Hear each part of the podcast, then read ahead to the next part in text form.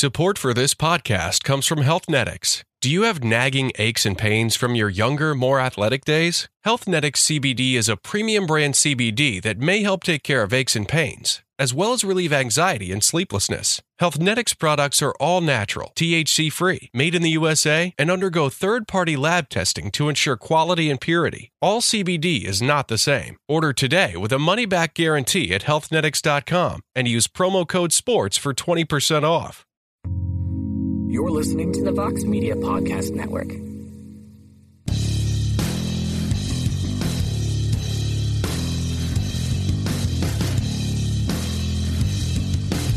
Is Monday. What day is it? Monday, the uh, eleventh of March, two thousand nineteen, and this is the M M A Hour right here on M M A Fighting dot com. My name is Luke Thomas. I'm the host of this program. Thank you so much for joining me. I greatly appreciate it. Fun show planned for you guys today. The order's going to be a little bit strange, a little bit turned around, but here's what's going to happen.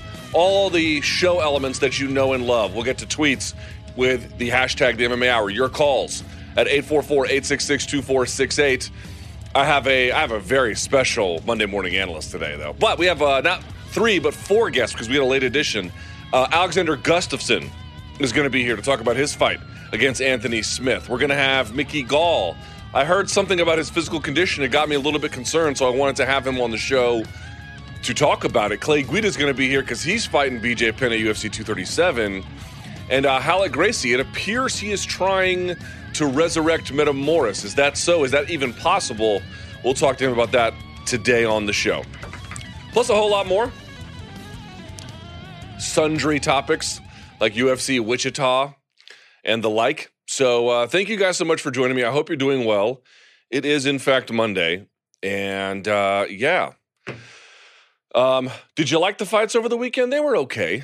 They were okay. They weren't bad. Um, my E S P N Plus feed kind of died on the vine. And people were like, oh, because uh, it died on my phone. I have the Google Pixel two. And then it died on my, I have a new Samsung T V. It's not even a year old. And it's got, you know, all the, um, it's got apps built in. And, of course, you can add other ones. Both died. And everyone's like, oh, it's your router. Well, how could it be my router if my phone's not connected to my internet at home? So can't be that. Or it could be that E S P N Plus, while a mostly decent service, if not outright good, still a little buggy. Still got some problems. So uh, aside from that, though, the fights were fun, and it was nice to see like a vintage J D S get out there and get a win, and by frankly dueling with um, Derek Lewis. So there you go. And then this weekend you've got Masvidal versus Till, which should be a lot of fun. Back to E S P N Plus there as well. So we're going to see how things go. This might be fun. So here's how it's going to go. We're going to start out with some tweets, and then we're going to get to Clay. We're going to have to break up the sound off. I didn't want to do that, but we're just kind of stuck in that position. So we'll do sound off. Then we'll get to uh, Hallek. Then we'll get to Mickey. And then I'll do the Monday Morning Analyst in the second hour of the show, and then we'll finish off with the rest of the calls. When we put it on YouTube, we'll stitch everything together. Yeah? All right. With that in mind, let us kick off things here on the show. Let's start today with a round of tweets. All right, five minutes on the clock. Clock starts when the first tweet goes up. Let's see on the screen because I have to be able to see him as well. What do we got here? Oh, no, that's the Skype machine. There we go. All right, kick it off. Let's do it. Clock starts. There we go. Uh, what do you think would make the biggest impact to the legitimacy of M M A? One set of unified rules for the world, union for the fighters, refs having a central association that can speak on their behalf. That'd be a big one. Or changes to the scoring system and judges. Uh, the union one would be the answer, quite frankly. The other ones would be beneficial except for the same unified rules. You want the ability for, for example, if you have a North American promotion or even a European promotion, you are largely going to be limited by what the governing, not bodies, but the states allow. So, like, you can't just straight up change the rules when you go fight in Oklahoma.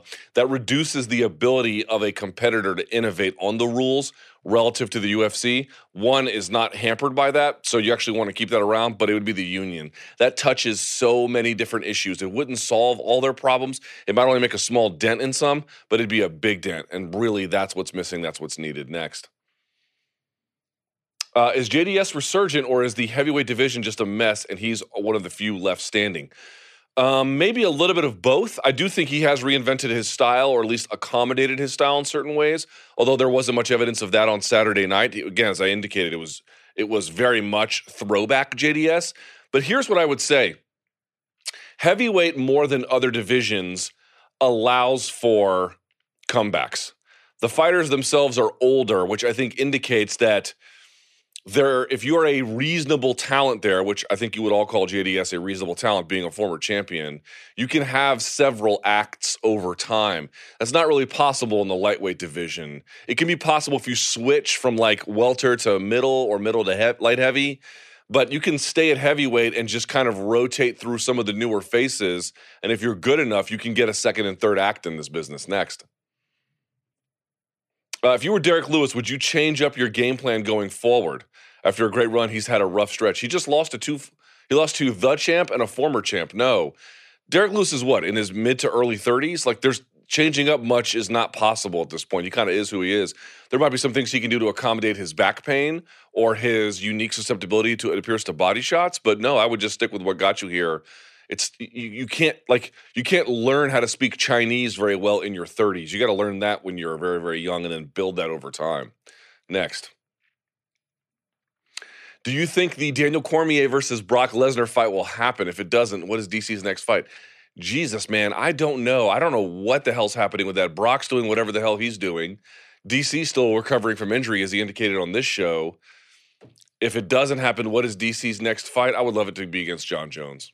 I wouldn't even mind a Stipe fight, to be honest, but I don't know that it has to be the priority. Next. What's the worst combinations of toppings on pizza you can think of? Um, the worst combo. I don't mind Hawaiian pizza. I don't know that I love it, but I don't mind it. I would say black olives. And I love olives, but the, the black ones they put on pizza, they're gross. And like sardines, maybe, something like that. Those are pretty bad. Next. Uh, would you like to see Nico Price versus Robbie Lawler? Boy, Nico Price, is he a born finisher or what? Wow. Sure. Sure, that'd be a lot of fun. Mix it up. Nico Price, man, he he wins. He wins in devastating fashion. Remember his hammer fists on uh, Randy Brown and now this, and he's had a number of other finishes that are just violent. He is an incredible finisher. He's built for that. Next. Uh, Dan Raphael reported disclosed salaries for P B C Boxing's event, Porter versus Ugas. Porter made one point two five mil, but there were two fighters that made one K, one that made five K, and two that made eight K. In the U F C, your very first fight, you are guaranteed thirteen thousand five hundred dollars between your show and gear. Is there a question there? Oh, yeah. In the U F C, you can become a millionaire without even having fifteen professional fights. In boxing, ninety-five percent of boxers have to have at least thirty fights to hope to make that much. That's st- overstating it. But is the U F C over-villainized for their pay structure? No. Uh, the issue is not that. The issue is the U F C is better about creating a healthier middle class of fighters. But when we talk about who is the most robbed or who is the most underpaid, a lot of people think it's the guys who are making ten and ten or twenty and twenty. No, it's the guys at the top, because they're not getting the maximum amount of what they're probably entitled to were they in a different position. So it's a bit of a change up. It's good to have this middle class. It's not so great to have the ones at the top not really making those big dollars. Next. With Holloway versus Poirier two on the horizon, what areas in both guys' game do you believe have improved the most since their first fight? Do you think Holloway's wrestling defense has surpassed Poirier's wrestling offense? And how does Dustin handle Max's striking volume? What a great, great question. Well, they've both improved dramatically. Let me finish this one while we call Mister Guida. Here's what I would say about this. Um, Definitely for Poirier, excuse me, for Holloway, his takedown defense has become borderline impenetrable. It's amazing. That has really done a lot for him, both in making guys stall out against him and in being uh, bringing the other parts of his game to life, which is his distance management and his jab, and then his sort of the way in which he adds volume over time. The key there, really, the the the, the glue that holds that together is his takedown defense. By contrast, Poirier has really dialed back the brawling. Very, very good defensively, good judge of distance, still has that potent power punching. I don't think he's going to try and really take down Holloway. He might try to mix it up, but for the most part, I think he's going to, they're going to fight this one at distance. So for me, Poirier's really got to do damage early. Holloway doesn't check a lot of leg kicks either, so that should be something you should watch out for. And how much can Poirier limit the stance switching? Man, there's a lot. There's a lot. All right, let us get to our first guest. Uh, I haven't talked to this gentleman in a while. I think the last time I talked to him was when he fought maybe in Fairfax, Virginia. I could be wrong about that. I saw his uh, parents there. They could not have been nicer. Let's recap with him now. Uh, the uh, the one and only Clay Guida is here. Hi, Clay. How are you? Doing good, man. How are you? Good. Uh, yeah, yeah. Well, I appreciate you making some time for us. Your parents, I met them at your fight in Fairfax, Virginia, if I'm not mistaken. Are they still coming to all your fights? Oh, absolutely, man. My parents come to all the fights. And we'll see if we can get them down to Brazil for this one, but uh, they, try, they try to stay, you know, stay stateside.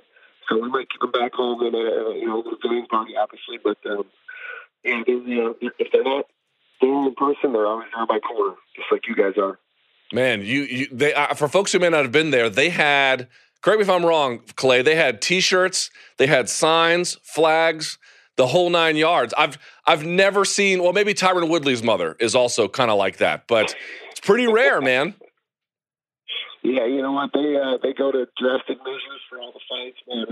They're my uh, my biggest supporters, my biggest fans, and they're my best friends. So I really love having having them nearby, having them front row, and uh, you know they're, they're always right there in my corner. They can hear me no matter where I'm at in the country, no matter where I'm competing in the world. They're always right there with me. Hey Clay, real quick, is your phone on speaker by chance? No, it's there. Do you want me to put it on speaker? No, no. It just sounds a little bit muffled. Not sure what that is exactly, but it's okay. We can roll through it. Just wanted to see. All right. Um, is this a little bit better? Yes, yes, it is. That sounds great. Um, right. Okay, so, so let's get to it, man. You're taking on B J Penn. When the U F C called you and said, "Hey, we want you to fight Mister Penn," what what what went through your mind? Oh man, you know, first of all, yeah, I mean, all the incredible fights that B J put on, he paved the way for not just the lightweight division, but pretty much the U F C. You know what I mean? Um, he's done so much for the sport, so much for you know.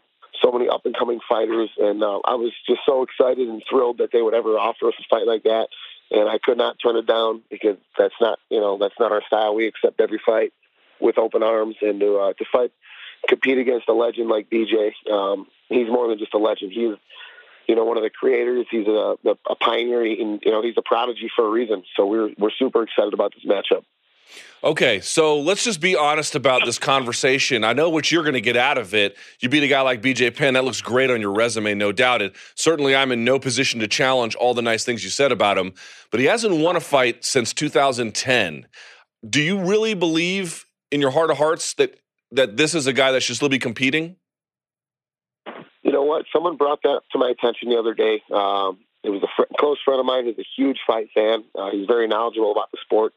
And I couldn't believe it when he said, uh, you know, it's been two thousand ten since he won a fight. Um, so, I mean, it, it's kind of hard to, you know, believe that. It's it's hard to think that, you know, a guy that was, you know, a former two-time champion, uh, you know, in lightweight and, um, you know, and welterweight, you know, hasn't won a fight in, you know, nine-plus years. It's pretty pretty incredible. But, um, you know what, having, um, you know, getting in the cage with someone like B J Penn, is, um, you know, it's an opportunity you can't turn down. And, you know, he's the only one, and his camp and his family are the only ones to say, you know, if he, you know, if he should be competing or not. So that's totally up to him. I'm not in a position to say that. So um, I'm accepting the fight, and uh, we're going to put on a show for the fans. Do you, um, for, I, I, when this fight was announced, I was like, oh, that's a, it, there are some interesting elements here. I saw a lot of people saying, well, that's this is going to be competitive because Clay's going to go into B J's guard. Now, you might. We never know how the fight goes. But I actually feel like people are sleeping on your striking here a little bit. You were going toe-to-toe with Brian Ortega for a long time. Obviously, things didn't end up your, going your way, but you showed a lot of great striking there. Do you think people are forgetting about your striking a little bit? Um, yeah, you know what, people, you know, everyone knows we're going to wrestle in every fight. We always get it to the ground, or we try to get it to the ground, you know, whether it's at the beginning of the fight, first round, uh, if it's towards the end of the fight. I would have been uh, well advised to take it to the ground against Ortega, you know, towards the end of the fight. But, uh, you know, came up a little bit short in that one, um, unfortunately. And uh, our, our striking game is definitely coming around every single day out here at Team Alpha Male with, uh, you know, my boxing coach, Joey Rodriguez. You know, um, our striking coaches, Chris Holdsworth, Danny Castillo, Mike Malott. Um, we're getting much better on the feet every day, and uh, we're always improving our stand-up game. So we're more versatile every camp, every fight. So expect to see, you know, you know, put it on the feet, and definitely, you know, I'm, I'm always going to wrestle. That's what uh, we're we're born and raised to do. So it's def- this fight's definitely going to go to the ground, and we're going to definitely have to watch out for a slick guy like uh, you know who, B J, who's dangerous everywhere. He's got tricks up his sleeve, and he's one of the most dangerous fighters. I don't care how old he is. I don't care when the last time you want to fight is. That guy could, you know, slip a submission on you from any time, anywhere, any place. Yeah, thinking of that, though, um, what would you say his submission threat is the strongest? Close guard, from like finding his way to the back? Where do you think he really is the most dangerous in that consideration? Um, I definitely think his transitions from, um, you know, from his guard to taking a guy's back, whether it be, you know, an arm drag or, um, excuse me, you know, hopping up and, you know, snapping you down, going behind, whatever it may be. He's definitely got, he's very versatile down there. And um, he's a, He, he's been out. He's been out there so many times, and you know he was the first. Uh, what did they say? The first American um, Brazilian world champ, or something like that, or you know, won a won a Brazilian world title or something down there. Um, yeah. So he's he's got a lot of lot of tricks, and uh, we're, we'll be expecting everything, but we'll be well prepared for everything he has. Yeah, he was the first American to win the Mundials, the World Championships, way back when. Yeah, yeah. and then the guy's black belt in four years too. That's that's unheard of. Wow. Uh, all right. So uh, the going to Brazil part, here's what's interesting. Are you going to be the hero or the villain down there? yeah, I've, I was going to ask you guys, what do you think? I mean, uh, we fought in Brazil before. Uh, we fought a Brazilian down there. Um, didn't go too well for us, but you know what? They they were super, super supportive. Um, so I feel like um, we're definitely going to be welcome down there. Um, I've heard that B J is training down there, so, you know, he's got a huge um, Brazilian fan base, and he's a fan, I'm sorry, he's a favorite wherever he goes. So I expect the uh, the crowd to be cheering for both of us, and, you know, the crowd can definitely expect an amazing fight, and they know we're going to put it out on the line, as always. So I, I don't know if I'm, if I'm going to be the favorite or the villain in this one. That's a tough question. My my hunch is that with B J being who he is in the game and then training in Brazil with some of those guys down there, he's probably going to be the fan favorite, but I guess one never really knows. Um, let me rewind to his last fight against Ryan Hall. Is there a whole lot to read into that? Like, you and Ryan Hall probably have opposite games. You know what? It's very, uh, like you said, almost complete opposites. Um, he definitely goes for the takedown, but in a different way.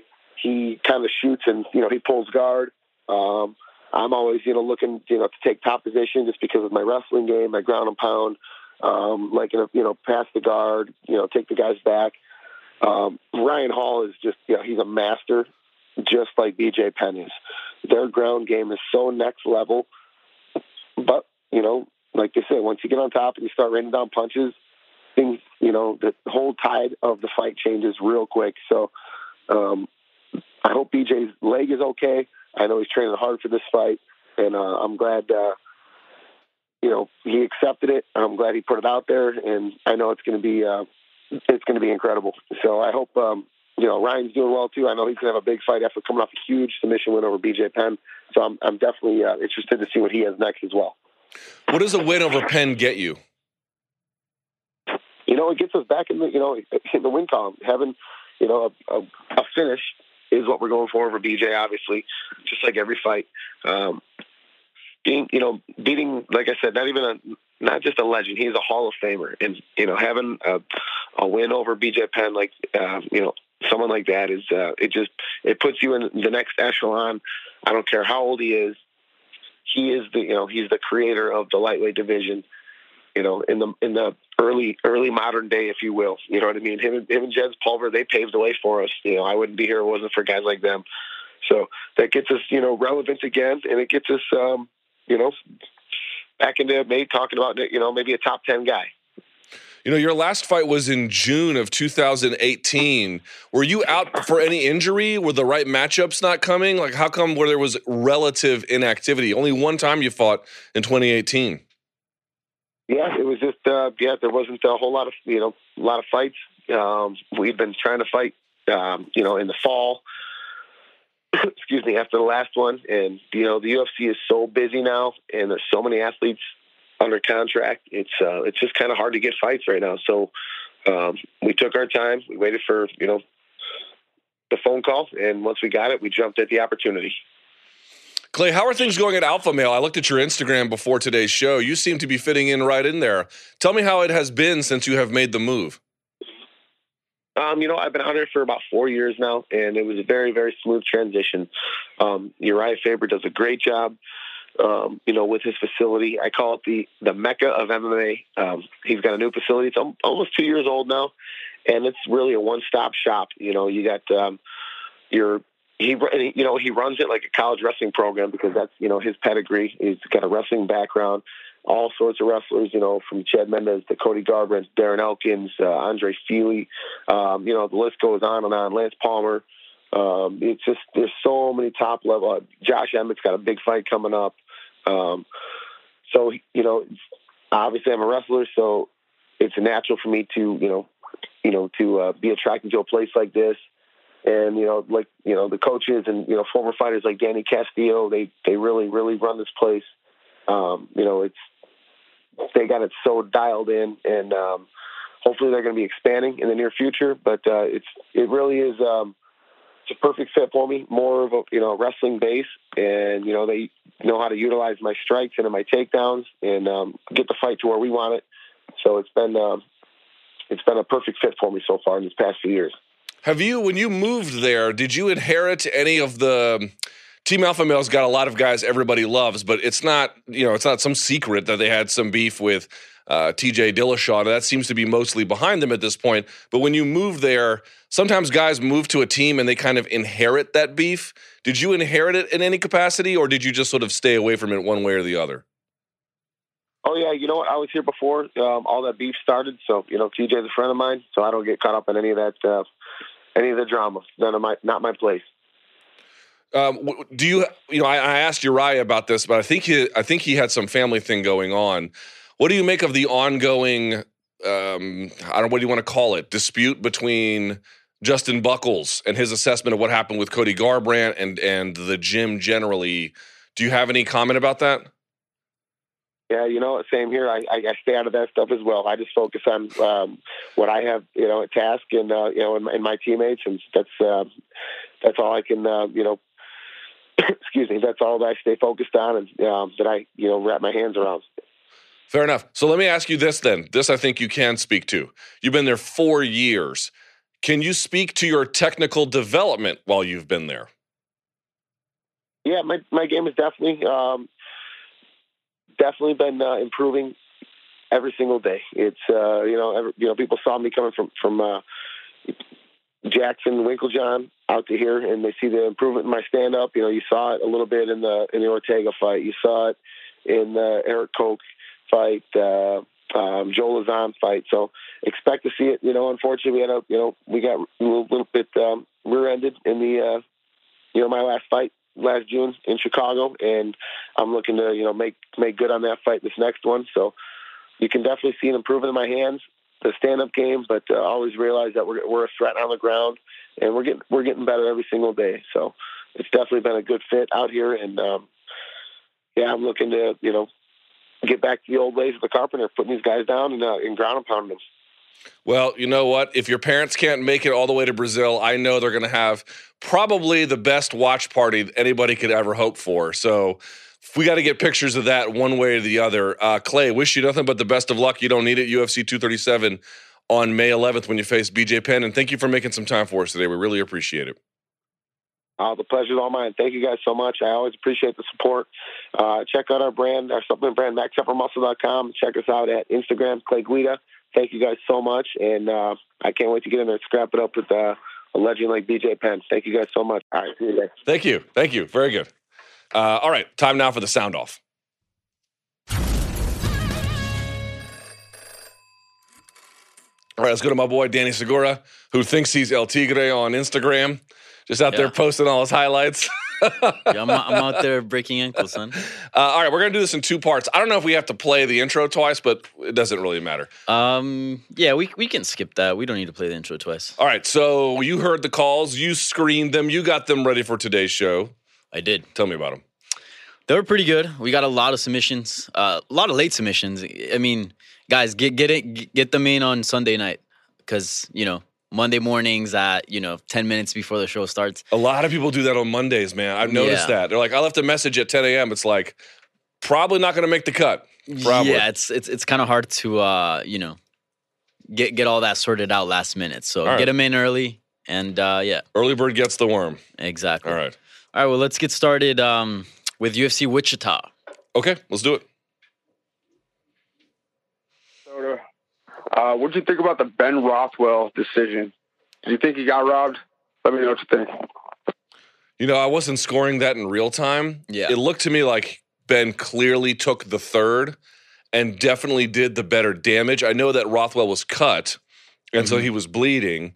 But he just seemed to me to be doing the better damage overall. But I've not looked at the stats, and honestly, I didn't really start asking myself who was winning until halfway through the third. Yeah. And halfway through the third, Rothwell was was chewing him up. I guess I was surprised, but I couldn't go to the mat, Danny, and make a real argument about either guy. What about you? Yeah, I thought he took. I thought he took the second and third, but I mean the the it was tight. It, it was tight, but it wasn't it wasn't like tight enough for me to be like, oh, um, you know, I don't know who, who's gonna get it. I, I thought going into it, I'm like, oh, Ben Rothwell should get it. Uh, but the fact that it went the other way, like, I'm not surprised with with, with the judging. You're like Nate Diaz, but, you're not surprised. Uh, yeah, I'm not surprised. You know, there was a couple of strange calls. Uh, yeah. Marion Renault not even getting one full judge's scorecard.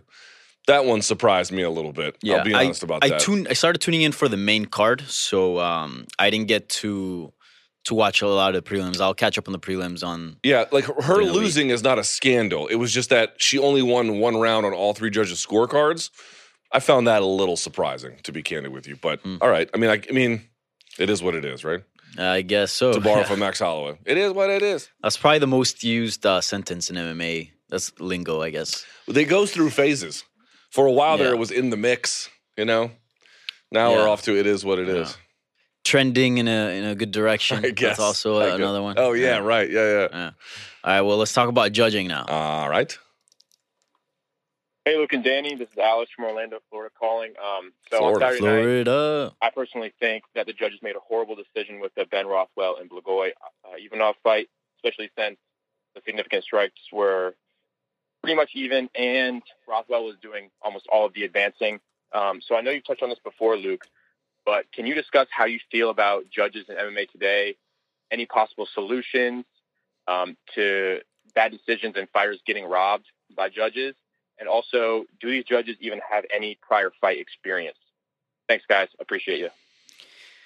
I would go out there and say most judges don't have any prior fighting mm-hmm. experience, not even any training. Mm-hmm. Um That's accurate, right? Yeah, so here's to your point. Again, these are just numerical totals, so you have to judge for yourself what these mean. Blagoy Ivanov versus Ben Rothwell, nineteen to nine round one. Uh, twenty-nine to twenty-eight in round two. That round two is dicey. And then Ben really took over in round three, thirty-three to twenty-four. These are all landed. Um, couple of responses. Number one, there is no hope. And I'm, and I'm not trying to be, like, weird or rude or difficult about it. Remember, we have we have entrusted M M A um, – and I'm, I'm actually working on something about this. Danny, M M A has a innovation problem. Mm-hmm. Um, it, the major reason is because we have entrusted the government to innovate our rules. That sounds inherently idiotic, but it is exactly what we have done. We did it to preserve the sport's literal ability to stay alive, so it made sense. The problem is we are now in a space where the sport is evolving, and boxing's rules kind of were established over time for a narrower field of combat. They've mostly worked out. We do not have that in M M A. So we have innovation problems two ways. Number one, it's uneven. So Nevada might have instant replay, but they've got the old hand-down rule. Or um, there's another way you can look at it, which is um, there's simply not enough innovation, and that includes with judging. So here's the issue. You have asked Nevada and California and New Jersey, and in this case, where was this one? Wichita, Kansas. You ever yeah. been to Kansas? Never. You know what you're missing? I know what you're going to say. Nothing. Nothing. You are missing. They call that flyover. Yeah, I'd like to go to Kansas. They call that flyover country for a reason, bro. Okay? Um, in any event, people in Kansas are super bitter right now. I'm sorry. Uh, don't live in Kansas. Anyway, the, the reality is this. You have entrusted these government entities to innovate their rule set without any other authority mandating it. Dude, this is never going to happen. It's never going to happen. You have a current rule set that is so wide in latitude, think about this, that you could decide one person won and I can decide another person won. Think about that. If you have a scoring criteria where two people can have two different winners in a contest and your subjective experience about where you sit, what you heard, what you saw. You have no ability to look at any uh, metrics, to go back and, and double check. You might have a combative background where you didn't fight, but maybe you trained jiu-jitsu, Danny, which I know you did. That might either inherently or not affect your judgment. You have no ability to go back and change a call. So we have instituted through the mechanism of delivery of scoring and the way in which we uh, interact with the world, this Epistem- epistemological um, pipeline that has made it so wide in latitude, um, it's it's never, it's so open to interpretation, there's almost no such thing as a bad card, almost. Yeah. And then on top of that, the government's in charge of any rules innovation. You are stuck. You are stuck. And also, last thing on this, well, do the rule, do the fighter, do the judges have any combative experience? I do not care if they do. The, yeah. the role of, I'll let you go on this one. The role of judges somewhat overlaps in terms of expertise with the role of fighters, but they're very, very different. And just because you're a good fighter does not mean you are a good judge. Yeah, exactly. Um, and that's one of the things, like, even, like, people like us, like, that work in media, like, I, I hear the argument all the time, like, you know, do you even train? Like, do you, you know, everybody should fight, you know, in order to report on it, like, no, uh, you know, that's, that's totally not true. You can totally report on something. You can totally be knowledgeable about something without, you know, having to get in the cage, right? Um, but yeah, in order to fix this, what what do you think about having uh, five judges? And I don't know if I don't know how to get into M M A as, as judging, but like I would I would like for it to be have like a trial where like you sit somebody down. Like, you know, somebody knowledgeable, say like, you know, John McCarthy, obviously he's not involved anymore, but, mm-hmm. um, you know, you sit a few judges down, you make them watch some fights and then see how they score those fights. Right. And then, and then be like, all right, is this, you know, and then, and then ask them, why do you think you scored this, you know, this way? And then see if, you know, if, if, if their judging criteria is, is, is somewhat accurate, you know? Right, so uh, this I get asked this question all the time, or, well, Luke, what do you think about open scoring, which Glory, by the way, uses yeah. in kickboxing? What do you think about X? What do you think about Y?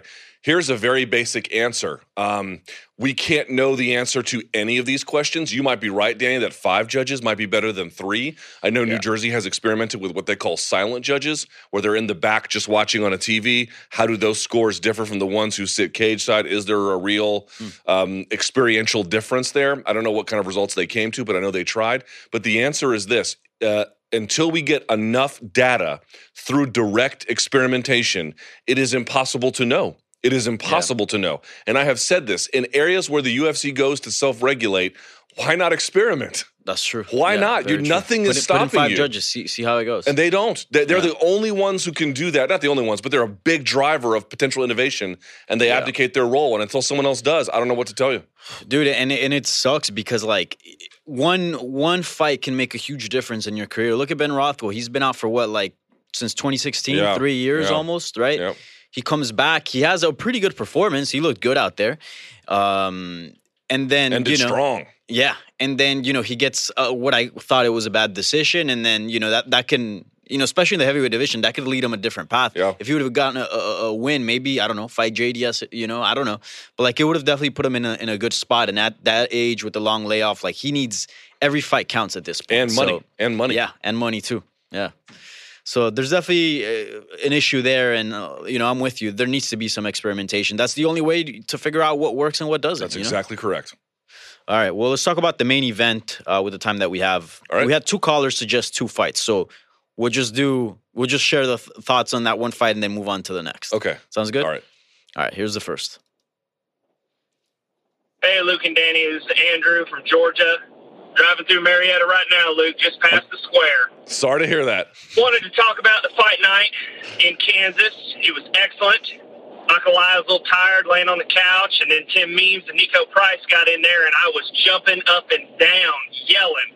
I was more fired up than Brian Campbell watching those three main fights. It was excellent. This guy's pure um, Georgia. The question is, after Junior Dos Santos win, Junior I want to see Santos. him fight Francis. I think him and Ngannou need to fight. It was supposed to happen. Can we please make this fight happen? What do you guys think? I, I just don't know what else to do with him besides the trilogy with Stipe, and I don't think that's going to happen. So, anyway, have a good day, fellas. Talk to you guys later. All right. So, hey J D there, y'all. That was a great call, My by the way. My coon hound was out there on the porch just yelling at the moon. Uh, okay, I would say um, I'm all in favor of it. There are some interesting questions about uh, what you do with Blades, Volkov, and Overeem, because they're occupying a space sort of somewhat in the middle there.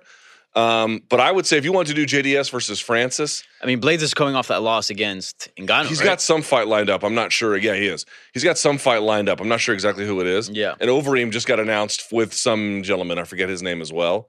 I don't know. I don't know what uh, Volkov is up to. But um, but sure. I mean, like in theory, would I want to see J D S versus Francis? Yeah. Dude, and here's what I said on, on Fright Night, and I think it's true. If you go back and you watch how J D S beat Ben Rothwell, he was jabbing to the head, jabbing to the body, lateral movement. He was on his horse the whole time.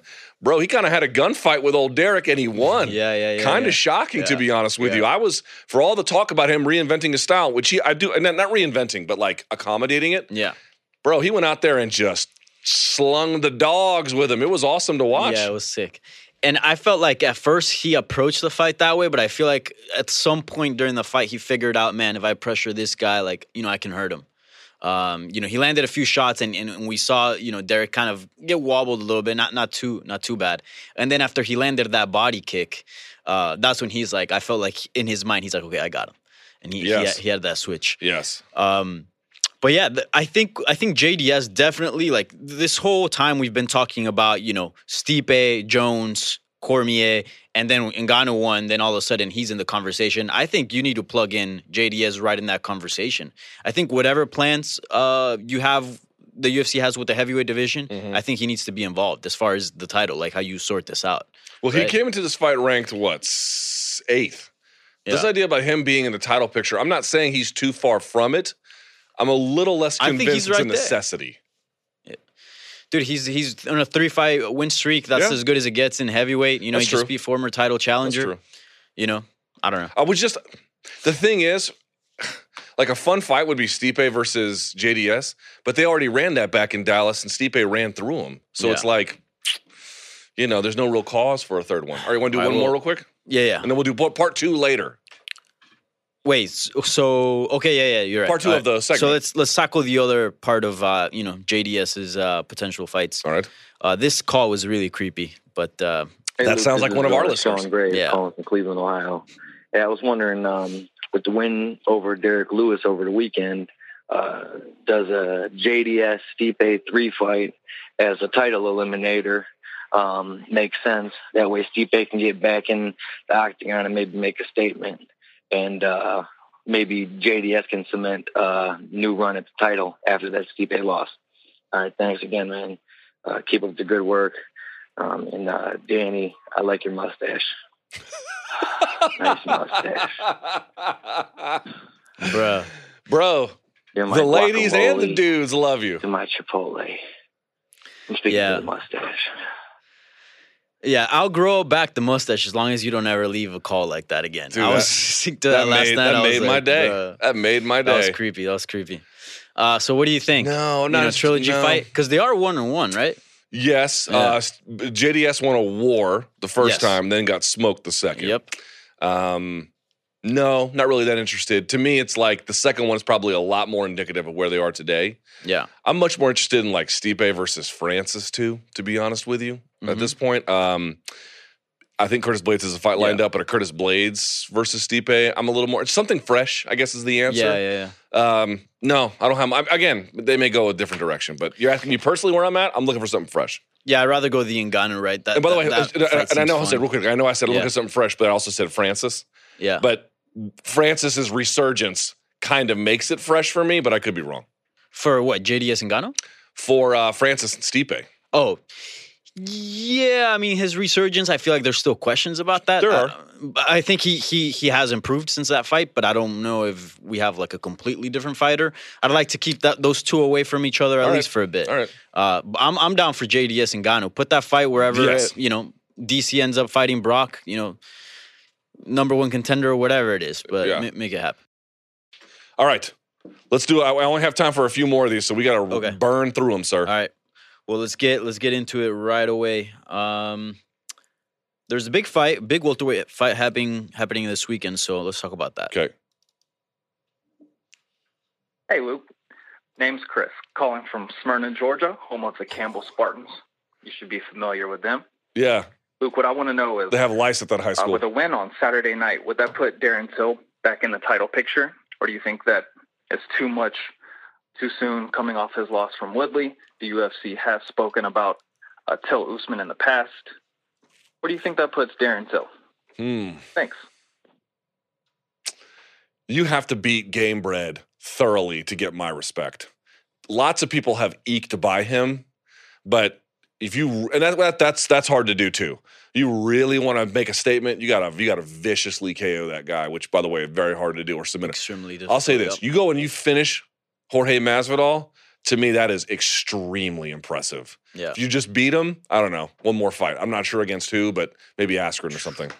Yeah, I mean, I feel like the line is quite long, and we already have a title fight set up between Usman and, and Covington.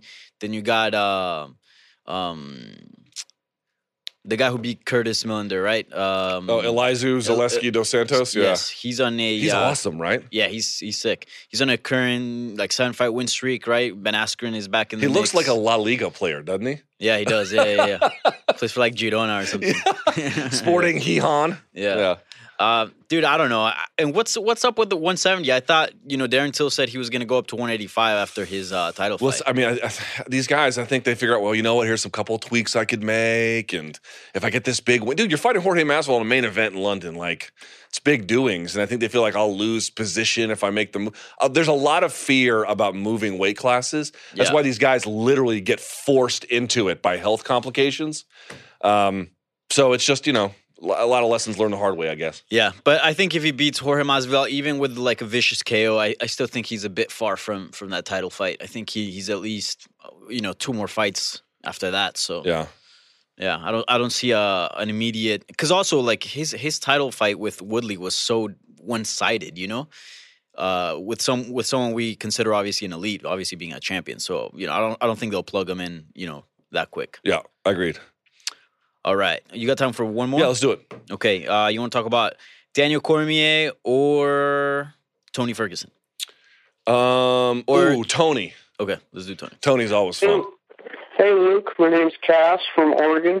I'm a big Tony Ferguson fan. I was just wondering um, what you think he should do next. Like, what's his next fight? You know, it's kind of sucks that he's not in the title fight. He's my favorite fighter. I'm just wondering what you think he should do next, you know? All right, thanks. Um, I think he should see what happens with Holloway yep. and Poirier. See what Holloway's going to do at one forty-five. I think, um, and see what Khabib's going to do. He can't. There's just not enough. I mean, I know that's not a satisfying hey, let's answer. See what Connor's going to do. Well, okay, but I'm saying there's just not enough information to know at this point. If you're going to pass up that, you gotta you gotta let some you gotta let some events transpire and then make a call based on that. Because, yeah. dude, I know we had that debate about the the interim titles. Here's the thing. If Max is not going to give up one forty-five, let's say Max beats Dustin, or let's say Dustin wins, is it really crazy to think that Tony might get next if Connor doesn't come back and Khabib needs a fight? Like, I know these are a lot of ifs, but yeah. is that crazy? It's not. You know what I'm saying? Like, it's not crazy. So I, I mean, I, I don't know it, what I don't know what to tell. Basically, what you're asking is it crazy to see an, an interim champion get skipped over? No. And, and, and in, and in these circumstances where the guy hasn't lost since twenty twelve. And he was another interim champion, right. whatever that's worth. It's just so, it's bananas. It's bananas. Yeah. I don't know there, I don't know what the roadmap is here. I think he just has to figure out, let these let these things uh, transpire, and then make a read based on the available cards you've been dealt. Yeah, at, at this point, you can't make any possible decision. I mean, the only decision you could probably make is fight somebody else, but I don't think that'd be a very smart one because I don't think it does anything for you at this point, even if it's, say, an Alea Quinta, you know, a top dog, right? I don't think it does anything for you at this point. Uh, at this point, you're looking at the winner of Holloway and Poirier, and then see what happens with with Khabib. So just wait it out, man. I mean, I agree. That's, that's all you can do. Uh, we have any more? Yeah, we got more. Well, one more very quickly. All right. Uh, this is a fun one. Let's talk about uh, weight classes. Okay. Hi, Luke. My name is Chris from San Luis Obispo, California. Um, Home of Chuck Liddell. My question is, it, it seems right. like a lot of U F C title fights in recent memory have been pretty decisive. Uh, the only ex- exceptions coming to mind are maybe Rose and Joanna, um, D J and Cejudo, and Romero and Whitaker. Um, but I'm, I'm just, my question is, what divisions in the U F C do you think are the biggest shark tanks right now, and which ones do you think have a competition that's a little bit closer to championship level? Um, I feel like it's a good sort of thing to evaluate um, every year or so as as uh, the sport progresses and all that. Um, thanks for thanks for answering. Have a good day. So I think basically what you meant with like the second part is like what what divisions do you see the belt sort of switching hands, and what divisions do you think the belt will sort of be steady with with one champion? Uh, I still think there's a lot of unanswered questions at one fifty-five. Right. Well, let, let's start let's start with the with the big boys. Heavyweight, Shark Tank or no? Semi. Semi. I think there's some questions about Francis's resurgence. Stipe believes with another crack he could do some work. Um, yeah. D C D C is getting older, although he beat him in a round, but there are some interesting questions there. Sure, okay. Yes, I think that, especially after D C retires, man, that's going to be a bloodbath. Yeah. yeah. Light heavyweight, no. I mean, let's be no. real. No. Yeah, Ch- uh, Jones is going to hold on to that for It's going to take a mistake or yes. something catastrophic. Right. For middleweight, Shark Tank or no? Um, yeah, I think so. You got a lot of young – you know what? There's a lot of youth there. Yes. Which is why that gives you some intrigue about – and then, you know, we'll see what happens with Romero and things like that. Yeah, they're, they're, Paulo Costa. Yeah, I would call that a Shark Tank, sure. Mm-hmm. Welterweight, Shark Tank? Definitely. Absolutely. Yeah. I mean, you just, that, ju- that just, just hands changed hands, year. Right? I mean, proof of, yeah. proof of concept there. Yeah, absolutely. Yeah. All right. Uh, one fifty-five. I think so. Hard to say. Khabib might be very dominant. It's not clear. Yeah. But, you know, Tony Ferguson, Max Holloway, Dustin Poirier. There are enough questions out there. Yeah, those tough bastards, man. So, yeah. one forty-five. Um, no, I think Max is head and shoulders better than everybody. Now, Volkanovski's mm. interesting. Let's yeah. see how he does against Aldo. But if Aldo puts him away... then no, there's really nobody who's comp- who's competition. By the way, quick parentheses, I, I hate that fight, but anyways. You know what? I, I it's very hateable, but I love it only because Aldo is like, oh, oh yeah. I'm sorry, you a contender, you a contender? Mm, I lo- I just love that from On him. Paper, it'll be fun because yeah. both are fantastic fights. I just lo- but I, I don't like what it does to the division. It tears it up. Yep. If he if he wins, Aldo wins. But I just love his competitive ambition. That's what I mean. Yeah, I respect that for sure. Okay. All right, one thirty-five. Shark Ooh, Tank. Shark Tank. T J Dillashaw. Absolutely, Shark Tank. I mean, I know Cruz yes. has been out for a while, but that's kind of interesting. What's going to happen with Marlon Moraes? What's going to Aljamain Sterling? Cejudo. Is Cejudo.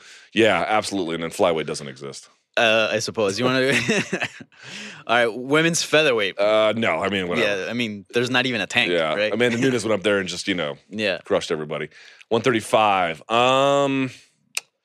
No, I think Amanda's better than everybody there, too. Really? Yeah. I think... If know, Shevchenko were still there, I'd be like, eh, but... I think Holly can can maybe... Maybe. You know, the stick and move, maybe. Yeah. Maybe. Cardio, five yeah, rounds. Yeah, it's an interesting, it's an interesting yeah, fight. Yeah, toughness as well. Um, so semi. I call it semi. Yeah. Uh, one twenty-five, flyweight, bro. Complete. They got nothing for yeah. they got nothing for Valentina. Shevchenko is I respect them too. Else. I think they're all good fighters, but that they is, are. Yeah, you're talking about one hundred percent. A generational talent in yeah. Valentina Shevchenko. Shevchenko's one of the best fighters. And it, dude, I think she beat Amanda the second time they they fought. To be to yeah, be quite honest yeah. with you, and considering like what Amanda has done recently yeah. with Cyborg, like that just makes it even you know. And then one fifteen Shark Tank, absolute Shark Tank. I think so too. Um, I, I think so. I, you too. know, you got you got. You got some hierarchy there, but dude, Tatiana Suarez on her way up. Um, yep. Cynthia Calvillo is on her way up. Like, yeah, Livinha Souza. Yeah, a lot. She's There's a lot there. of really good yeah. talent there. So, yeah, man, there you go. There's an answer to the question for the gentleman from Oregon. Uh, as always, you can call up Danny at uh, eight four four, eight six six, two four six eight, international callers, the M M A Hour at vox media dot com. Just send a voicemail clip. All right, so this is why we're having Hallek on the show. Obviously, Metamoris uh, ended with a little bit of controversy, more than a little bit. But uh, on Instagram, I saw that they were trying, or it appeared they were trying to get it going again. Now, that is interesting because, as you know, they had a, well, let's just sort of lay it out here publicly. They were... years ago when they did uh, their first show, and even their second show. Well, they did a bunch of shows. I think they did six shows, and they did like a challenger series. But those first couple of shows, they, I think, uh, I'm not, they didn't invent it, but they really put into motion professional jiu-jitsu events. You have Fight to Win Pro, E B I. You've got Polaris, I think, this coming weekend. They got it. By the way, Polaris has a great card on U F C Fight Pass this weekend, and on and on and on. But then they ran into money problems. You had A J Agazarm taking over their Instagram account, people accusing them of not being paid, not just uh, competitive athletes, but guys who paid for uh, entry into the challenges services. And when the events got canceled, they never got um, their money. And a lot of people are kind of upset. I've been looking at some of the comments in the Instagram post, and there are some positivity, but there's a lot of negativity as well. And I want to see what the situation is and what the response is, because it seems like there's an indication, I could be wrong, that they realize that they have a debt that they owe and that they need to pay that before they can move forward. I will say, though, there does appear to be some nostalgia about them um, based on what I have seen. I just think folks want that wrongdoing put away. So we'll see what they have to say. All right, let's go to him now. I don't know what the truth is, but I want to have him on to see what the situation is. We have him on Skype? Yes, I think we do. Let's go to him now. It's Hallek Gracie. There he is. Wow, that was quick. How's it going, Luke? Huh, it's going well. You grew your hair back out. Yeah, it appears I have. Well, I was looking up photos today to get the post ready for the interview, and all the recent photos, you had no hair, and there was one of you in a gi, but you had hair, and I was like, well, I don't want to use the old one if this is the new thing, so I, I didn't pick it, but your hair is back, so there you go. Yeah, I'm not. I, I'm not concerned with my life in the public eye as of late, so I'm not, you know, but yes, the the... The hair is seems to just be a natural fit at this point. So yeah, how are you doing? How's everything? I'm all right. I'm tired. I'm so I'm so tired I could cry. But uh, that's a story for a different time. All right, let's get into it. So I, I saw on Instagram the Metamoris account got going again, and then there was a lot of activity in the comments section. So let's talk about it. Is Metamoris coming back? Yeah. So you know. Uh, that's the goal, and I think people kind of misunderstood a little bit what we were what we were saying, what we were trying to do. Uh, the chapter two reference is essentially that, you know, with my the time that I've had to kind of recuperate from a lot of the the emotion and a lot of the stress that that we really went through, frankly, in this this whole process. Um, of trying to kind of keep things afloat and keep things going despite a lot of financial stress, but being able to take that time off and look back and look, you know, in the moment at what we really have. Um, it's been, you know, the, the, the thing that's been coming up is that, you know, there's, there's a life for Metamoris that, you know, uh, is way longer than, you know, what, what I, you know, what I guess I even anticip- anticipated initially. And, you know, chapter two is a reference to the fact that, you know, we've learned a lot. We've made a lot of mistakes. We've, you know, gone through things that we couldn't even anticipate. And, uh, you know, we, we're aware of the fact that that's essentially a first chapter in a book that, you know, could go ten, twenty chapters and or longer, you know. Uh, so... The the focus for us is to just acknowledge and, and help people realize that, you know, we're we have every intention of doing the best that we can. And, you know, for me, Luke, I'm in a place where I have the ability to just wipe my hands and, you know, file bankruptcy. And I'm I live in a different state. Actually, I'm I'm in a I'm in Colorado and I'm enjoying it. And life is beautiful, and I'm physically and mentally, I feel really healthy, uh, you know, and so I'm in a place where I could just walk away. And I'm, and again, I'm coming back to the idea that, you know, it can't, it, it, it doesn't make sense, you know, and it, and it never really did make sense for it to end at that point. And so it's just becoming more apparent to me that there's still life, there's still energy. We're getting, uh, we, we, in the last year, we've had eleven million viewership hours on our YouTube channel, and we, we haven't done anything. We haven't even posted a video in the last year. So it's been, uh, it's been incredible to see that there's still this pulse, there's still this energy, um, you know, with the content that we've created. And then I look at the industry and I look at, you know, the culture and what's happening and the people that we've inspired.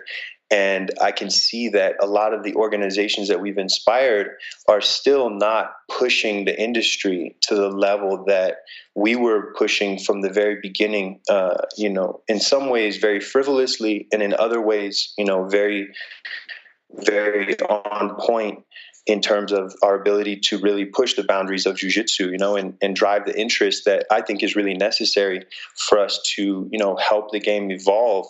And I look at a lot of other sports that, you know, could either could be less boring than submission grappling, but they have this established franchise and they have this established culture that is feeding the athletes and is creating a, a really strong, um, you know, presence, whether it be in the market or just culturally for people who are excited to to participate. So I think, you know, for me, like as a human, uh, I wouldn't embark on this, I wouldn't continue to do this despite all the ridicule if I didn't feel a deep, like, I actually feel like it's necessary. I feel like I this is not happening. No one is doing this. So who's actually going to do it if no one is taking that responsibility? If we have a bunch of leagues that are going to play it safe and not really build the culture and take those risks that are necessary to really leaps and bounds grow the industry, and and to calculate everything that's necessary and, you know, process the data that comes in in real time and have the guts to kind of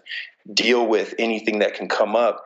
And, you know, that's something that I've I've always felt inclined to do. And and even now, you know, it's been like four or five years since an event happened. You know, it's still something that we're we're, you know, very much I'm excited about, and I look at it and I'm like, man, this is, well, Hallek, you know, something Hallek, let me stop you there because there's, there's hold on, let me stop you there because I want to get to all of that. I want to make sure you have your say, but I got a thousand questions. So let me let me start getting to some yeah. of this. I, I went through that. I I watched I think virtually every Metamoris, including some of the Challenger stuff. When you say that there that you guys set the tone for all of this, uh, I think you're right. I think you did. I think uh, though I think Metamoris does not get the credit it deserves for pushing the market to where it is.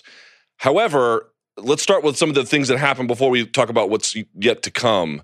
You mentioned some of those mistakes. Mm. It's not a secret that you guys ran into financial difficulties. In fact, you'd mentioned it, I think, on one of the Instagram comments that you guys had run into it, that your investor had pulled out either before or after the second event. So let's get to it. Mm. Is Metamoris in debt? And if so, what are the plans to make sure that everyone who has not been paid gets their money?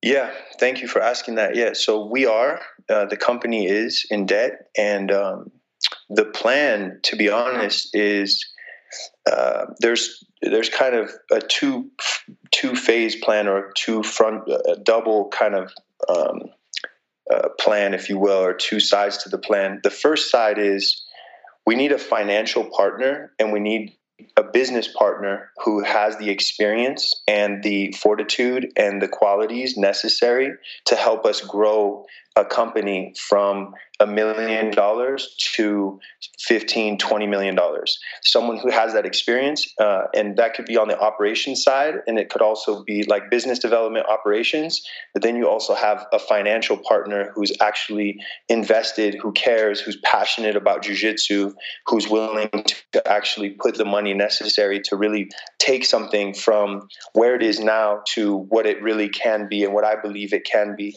Uh, which is not an easy path, and which, you know, like any endeavor, requires the, the right amount of fuel to get it there, uh, with that vision. You know, as long as that vision is is is actually there and is shared by those people collectively. So I've been looking for the right partner for a long time. I still, to this day, don't have the right financial partner, and I don't have the right operations partner. So that's a big piece, right? Another big part of it is being able to actually work with the athletes and say, look, what can we give you, and what can we do to make this move forward without us being in a place where we're completely out, and that, you know, we, we want to work with you and we're willing to take the steps necessary to pay you off, whether that be a first payment, whatever it may be, and moving towards that process of saying, look, you're more, you're on the inner circle, you're on the inside of this in a way that a lot of these athletes won't be, and we understand what you went through, but ultimately, as a general rule, we're here and we're not going anywhere. And we want you to know that, like, yeah, this wasn't something that we did on purpose, but at the same time, we understand there was a mistake made, and we understand that you're you're the only way forward for us. So it's a dialogue. It's actually getting into the nitty-gritty and, and working it out. And for some people that may be, hey, I need my money right now. Great. You know, and, you know, to be frank, a lot of the people that really have made any noise and who have kind of went out against us online are people that are owed a lot less money, you know, and the people who are owed more money have, you know, in some ways been very supportive and been aware of what we've been going through and have been very patient and known that I never really had the intention of, you know, doing that, which of course, you know, int- intentions can be dangerous and all that. We've heard it. But they know me, and I've had dialogue, and I've been in communication with these athletes. So, and there are very specific athletes who haven't wanted us to succeed from the very beginning. And so, you know, for them, like, for example, A J, we owe him one thousand dollars. Talk about and A J Agazarm, right? A J Agazarm, yes. Yeah. And so we owe him one thousand dollars, and he goes out and says, basically, don't support this event on Metamoris seven, live streams it from his phone to siphon revenue from us so that we cannot continue to do business and pay athletes in real time live on the show when we owe him one thousand dollars.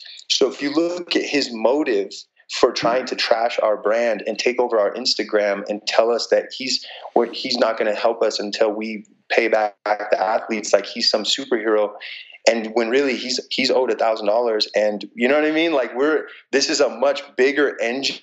And yes, I'm sorry, it's unfortunate that he was caught up in it. And yeah, he's not any less, you know, uh, owed, or there's not there's it's not necessarily like the amount of money is really the the, the main problem, or even the main uh, I guess indication of of a level of disrespect or loss. But the point is, is there are people with different intentions who have, and for A J, I think his intention was to grow his own brand and to develop himself rather than look at it. And literally like a week before he took over our Instagram, I had talked to him and said, hey man, this is the situation. We're doing what we can. And even though we owe you this amount of money, I was treating him the same as anybody else that we were in that situation with. Um, so, but, here, yeah. but here's the thing, Hallek, here's the thing. It's, mm-hmm. I don't know your motivations, and it, to me, it sounds like your motivations, you, you have a vision for jiu-jitsu that you want to exact, and so I believe that. But if you don't pay A J Agazarm one thousand dollars and whoever else, and a show continues, I'm not suggesting this is what you were trying to do, but it feels like fraud, no, man. No, that's not what we're trying to do. No, but that's feel, not what feels we're like, it feels to like fraud to some of these guys, and you can understand why they would have hard feelings. I'm not, I'm not mad at a competitor for not getting paid. You know what I mean? Absolutely. And and so, I like, for example, I didn't get paid for fighting Sakuraba in Japan. I didn't get paid. And that was a lot of money. I can believe me. it. Uh, of course. And it could be for anybody, right? It's all relative. But um, it, it was it was seventy grand. So I didn't get paid to fight Sakuraba. and um it was devastating for me financially because I put like I went in like a year into like developing my training and like was all. But anyways, they I never heard another word from them. Like they cut me off, and it was like that's it. They did another show. I never heard of her. Nobody from their executive team called me and said, "Hey, look, we care about you. This is what we're doing. This is the plan we have." Like, I didn't even get a word. So that's that's one level. Um, and then another level is if they came back right now and said, hey, look, we're trying to do this and we see you, like we care. And like we dropped the ball and we there was things that you'll never understand that financially we went through, which now I understand as an event promoter and as somebody in show business, what can happen. And so now I, I can see that they could come back and say, hey, look, essentially, this is what we want to do. We want to give you twenty-five percent of your money, whatever it is. And we want to work towards something that can happen. Great. Like that's a different kind of relationship as opposed to, hey, we took something from you, forget you, and now we're going to go try to do something in Japan and hide from you and act like we don't even, that, that, that you don't even exist. That's not the case. So yeah, yeah I understand but, we put but out, that, we put but out Hallek, a post. Hallek, if I may, if I may, the, the nobility of your intentions, whatever they may be, does that really cover for financial mismanagement? No, it doesn't. And so, yeah, we, ha- you know, at the end of the day, like, yeah, you, you have to, and this is what I've been talking to my wife about a lot. And like, yes, we have to do the right, we have to put in the right amount of effort, and we have to put the right people in place. And you, you can't, you can't allow these things to happen. So yes, there's no doubt that I let down the jiu-jitsu community, and I created a monster that I couldn't control. And it was, a, it was a lot of, a lot of my own inability to grow a company and not have that experience. And like, there was a lot of energy for growth, and there was a lot of potential that I just couldn't manage. And, and like where I come from, like with my dad's influence, he ran the Gracie Academy for many, many years, and we grew up with that, right? And that's a specific type of like service business where, you know, your, your, your whole life kind of goes into that daily grind, and you have to be willing to kind of do whatever it takes. And you grab the mop, you grab the broom, you, you fold the towels, you teach the class, you should, you do everything, right? And so we, we come from this idea that like, and I, I have a lot of that in my dad, where like you do everything and you're part of everything. And like, I totally, I completely burned myself out, and I completely let a lot of people down by just thinking that I was being noble by participating in so many parts of the business that really I had no business doing, you know. And it wasn't, in looking back, it's extremely irresponsible, and it doesn't, it doesn't really give honor to the, the, the whole, the, the thing as a whole. And so, yeah, that's, that's now looking back, right, and seeing in hindsight as a human, like I have to grow, I have to learn, like where was my real error? And, you know, it's easy for people to say, oh, well, your error is the is the entirety of it, when really like there there was additional aspects of this, Luke, that like like I had advisors, right? And I had people who are very smart, who run other businesses and who are really high level executives, who could only give me a certain level of advice, because we were we were participating and we were moving on something that was so unique, you know, and had no real reference, you know, like it didn't have any reference at that time. And when you go from getting a certain number of pay-per-views to getting another number of, we, we do two shows, we have two data sets for events, right? And then we say, okay, well, we're going to do a third show. We have to be able to, and when we lose our investor after the second show, well, how do we create, how do we do this third show that we already had Royler and Eddie Bravo signed to, and we already had made deposits for, which took like a whole year to process. But like, how do we make this third show happen and actually make it happen and do it off of this like gut instinct, which we knew that what was correct, but we still needed to like present it in a certain way that people expected, because we have this certain level of, of brand and quality and energy and momentum. So like really developing that off of a, a data set of two events with pay-per-view streams that, that are, and those two events are completely different, right? So you have like Hodger and Bushesha competing, and then you have Krohn and Aoki, and then like you have, and then you have like, um, you know, so we had like price differences, and we had like all these things that kind of made everything a different variable in many ways, and, and made it a more complicated data set. And so meanwhile, we're just like, all right, we're, we're becoming the data set in real time. So for us to be able to process that and say, okay, how do you approach this in real life when these guys have already been promised this amount of money? We've already made deposits. We have to make this event happen. And, you know, Metamoris three was like, we barely made money on that event. You know, like I didn't, we didn't pocket money on that event. So, and that was like the biggest event in jiu-jitsu of all time. But like, so then the stress is like, all right, now we have Metamoris four. What do we do? You know, and Chael Sonnen versus um, Andre Galvão is a mm-hmm. huge, powerful event, because Chael Sonnen was as, as controversial as he was, and he was losing Uh, the ability to be in the event because there was that whole mess about him testing positive, and they wanted to cut him out of the grappling event, and people weren't even sure if he was going to make it. All of that drama helped and boosted sales. And so, and it actually helped us break even again. So like that show was just as like, did just as many almost numbers. It did almost just as much as Royler and Eddie Bravo because of all the drama.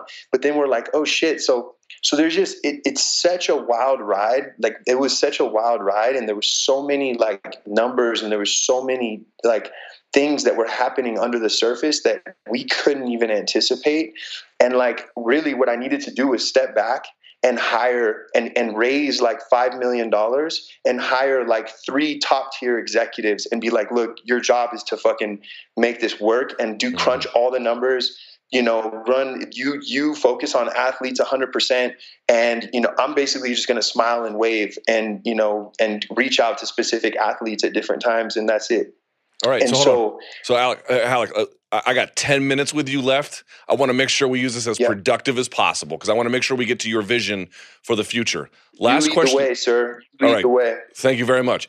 The last question about your past. When I look back and I ask my other friends in jiu-jitsu about Metamoris, I get two responses. Wow, they love the shows, all the highlights you're talking about, including that Eddie Bravo Royler rematch, one of the all-time greats.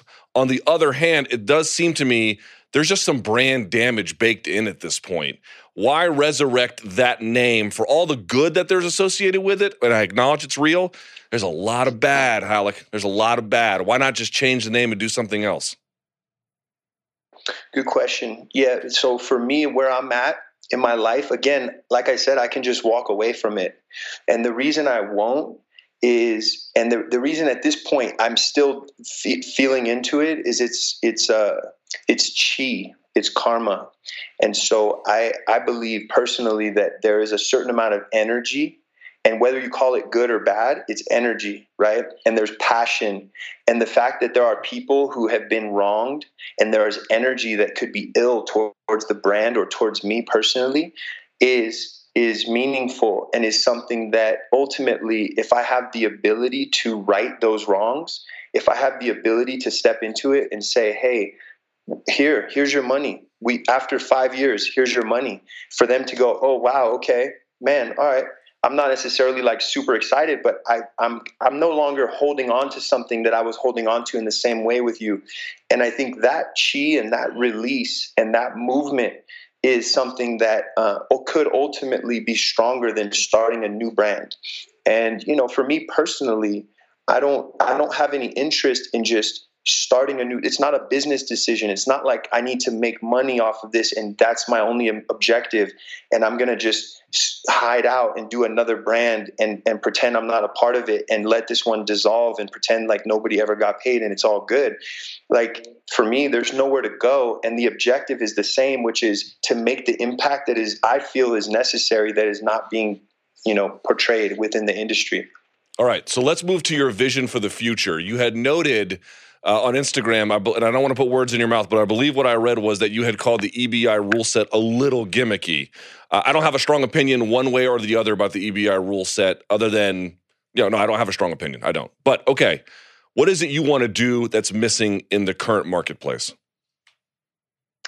Yeah, so uh, there's a huge gap in the the quality of content that is actually educating and expressing the nuances and the beauty and the power of jiu-jitsu. There is a huge gap in the amateur to professional uh, development stage for all, all athletes and for future athletes. Uh, I can go into a lot of details, but there's huge gaps in all structures, all development. And a big part of the future of Metamoris is to really engage a lot of the newer uh, leagues and a lot of the newer brands that have been really trying to push. But if, if they're not connected to something bigger, and we're not all connected to something bigger, there's not really an adequate funnel. There's not really an adequate opportunity chain for people who really want to make a life out of jiu-jitsu. So the goal is make a life to, for, for the guy, for the kid who loves jiu-jitsu in Alabama or in Australia, to make a life out of jiu-jitsu, and thinking through that entire process and making it possible. And then there's the idea of just the the actual live event. And it's always something that I geeked out on, you know, and like till this day I have people who are like, Hallek, Metamoris three or Metamoris four, or like being at your this event was the most, it was the best sporting event I've ever been to in my life. Like, and, and I'm like, uh, what, do I, what does that mean? You know? So I think there's like something that we did with the actual experience that makes, that makes, that gives more reverence and brings more excitement. And then you talk about like that, you know, going out and, and, and kind of, uh, Uh, you know, in impacting the way that people feel towards jiu-jitsu, the way people want to compete, the way people are excited to compete, you know. And so there's there's kind of those aspects uh, mainly. So so are you looking to to get some clarity? Are you looking to do events? Yeah, we want absolutely. We want to okay. do events. We want to do. We want to build. But it sounds like more the, than that the, too. Oh, it's absolutely more than that. It's content. It's events. It's uh, it's the structure of the amateur development process and competition process. It's the actual. It's the schools. It's the teaching. It's the development of. It, it's it's everything, you know. And like like Hickson and like Penner and like my brother, we're all every we we all have this in our blood, and we have an energy where we have. We like through generations, we have a, a an energy and a synergy for making bringing to light this experience of what jiu-jitsu can do and what it means. And, you know, I, and I don't think I'm exempt from that. You know, I think that's just part of my blood, and it's just part of what I'm, what I'm going for, whether I like it or not. All right. But the plan is first to, it sounds like, I, I hope, right the wrongs. Cause there is no, I mean, you, you first don't, no one the, would know yes. more than you. There is no forward without figuring out all that damage that's been done. Absolutely. And, and people like, I mean, I, I, I guess I'm, I missed something, or I didn't explain something well enough. Like, I don't think we can do another event unless we're good with all the athletes. Like we, it just doesn't even, you know what I mean? So we're, mm-hmm. we're not, we're at a point where all I'm saying is I see you. I'm not, I don't need to hide. Like I don't, the brand doesn't need to hide, and we, we haven't filed. So like we're still here, and we still know that there is energy there, and we still feel obligated. And this is not something that I can just like, I, this is in my blood. So I'm not just some businessman who's like gonna flip and move on to something. Like I can't do that. I'm not, that's not my process. So for me, this is, jiu-jitsu is life. So forever, I'm part of this, and I feel that there is chi, and I feel like we did something amazing for the culture that no one still to this day has done. So I'm not, and I'm not like in, in some illusional space about what I think I can do. I know what has been done, and I know we just barely got started, and that's what I'm feeling. And so I'm aware of the fact that we need very key people who are high-level people who care about jiu-jitsu to say, look, I'm willing to give my time to this one hundred percent, um, and we need money, you know, and we need the financing, we need the resources, and we need, you know, the support of the community. But I'm not expecting people to just be like, oh, we love you and it's cool and forget everything you did. No, we'll see what we do. See that we we take care of these athletes. See that we're willing to, you know, do the necessary steps to learn from our mistakes and, and right the wrongs, of course, uh, but also know that, and, and I'm hearing this from my, from advisors who are smart people that I have in my network, I'm one of the most qualified people at this point to do this kind of business because of what I've been through. I'm extremely qualified. I have made more of the mistakes than a lot of people have made in terms of going through this process. I have data sets now that are more consistent, that are more uh, you know, revealing than they ever have been. So, and I don't take that lightly, and I don't, and I don't think like, oh, I just know everything now. Not at all. I actually feel like I know less. I've been extremely humbled by this process. And, you know, that's it, right? If we're not learning and growing, we're wasting our time. So, uh, yeah. All right. Well, Hallek, I know it's a big challenge. I appreciate your candor. I could talk to you for another hour, but we just got limited air time. So we'll have to let's call it a day again. there. Let's do it again, because I know you have more questions. So let's do it again whenever it's good for you.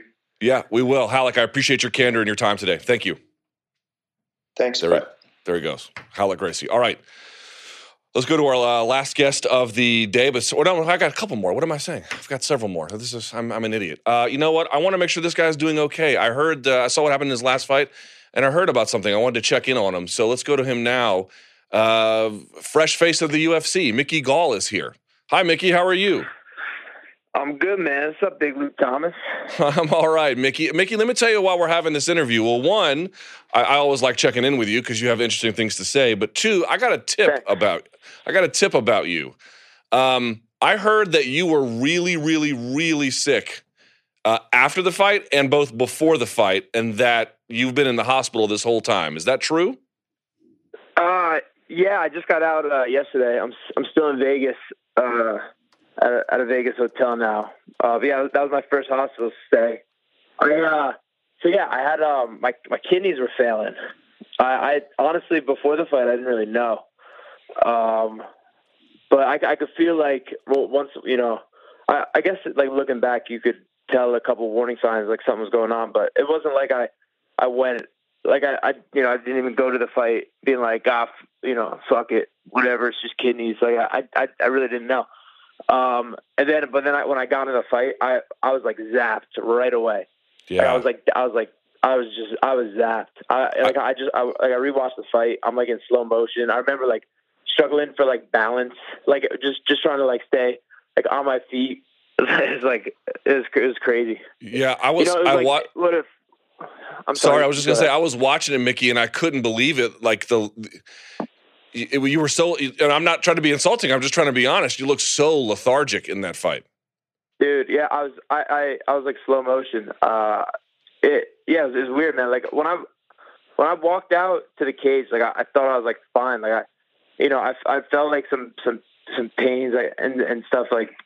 Like little, like almost like phantom, like feelings, but like nothing where I was like, right, "Can you do?" Like I, I no question. I, I walked in the cage believing wholeheartedly I was about to go smash Diego Sanchez, and but it was like kind of like going, uh, going to my, my warship. Like my, my guns were strong. My my ship, you know, I was good. I had good maneuvers. My my ship, but I had a hole in the bottom of the boat I didn't even know about. And I get out there and I'm, you know, trying to fight. And I I, I like just taking like steps. Like you can see like.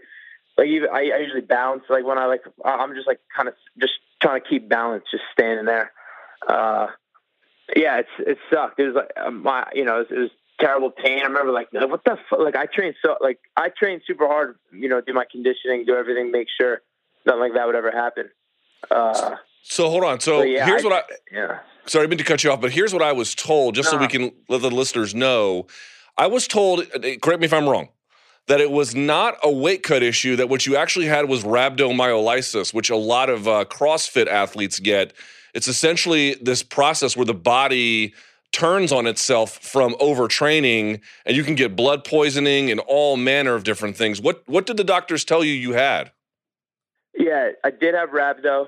Um, I did have rhabdo, but they also think uh, it was, you know, it was kind of like a perfect storm uh, of like, you know, drops in the bucket that made this happen. Like I, I, uh, I was like, my, my stomach was a little off for like fight week. Like I, I had like some diarrhea when I, I'm supposed to be like cutting weight.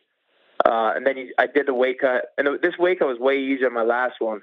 Like I, uh, you know, I, I, I believe like sometimes you just got to put the pain in and like get through the weight cut. But I, this one, it wasn't really necessary. I, I was, you know, singing, having a good time, uh, got the weight off. But at, at one point I did, when I stood up, I like passed out.